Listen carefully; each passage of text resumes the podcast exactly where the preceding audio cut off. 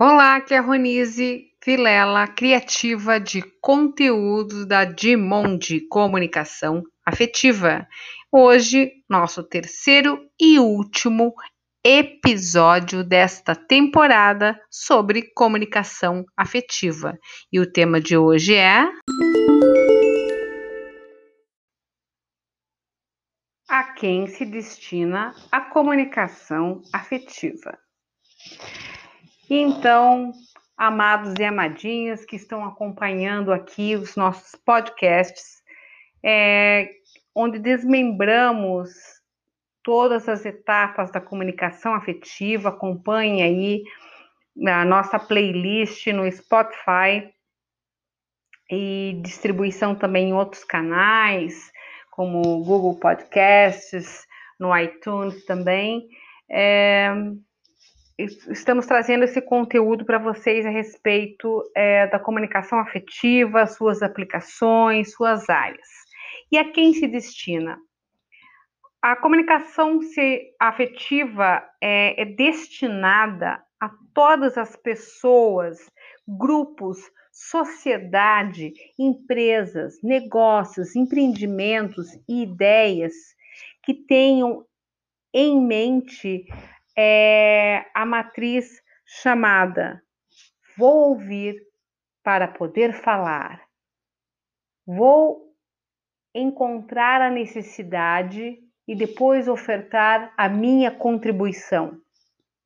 Ou seja, a todas as pessoas, grupos, marcas que estejam predispostos a exercer, a conhecer e a integrar a comunicação afetiva de uma maneira ampla, clara e democrática.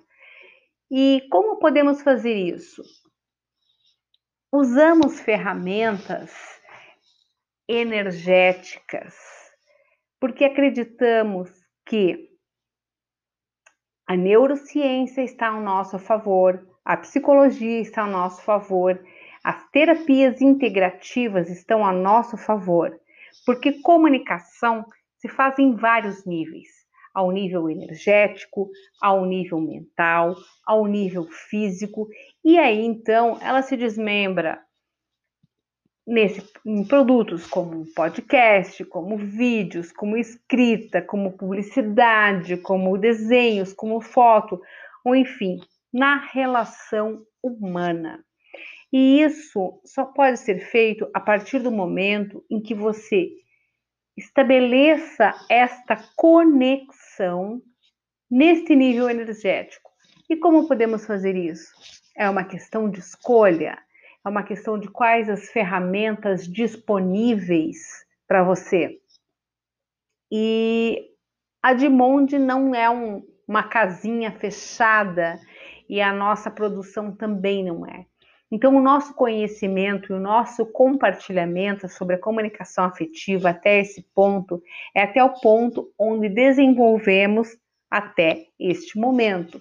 Porque desenvolvimento é algo contínuo, assim como a vida, assim como as tendências, assim como você enxerga aquela pessoa, aquele produto, aquele serviço, aquela marca, aquele grupo, aquela ação. Então, é quem se destina a comunicação afetiva, em primeiro lugar, a quem está disposto a ser comunicação afetiva. Acompanhe os nossos trabalhos da Dimonde no Instagram, arroba Dimonde Comunicação Afetiva, no Facebook, Dimonde e nos nossos canais do Spotify, Dimonde Comunicação Afetiva. Um abraço, até a próxima!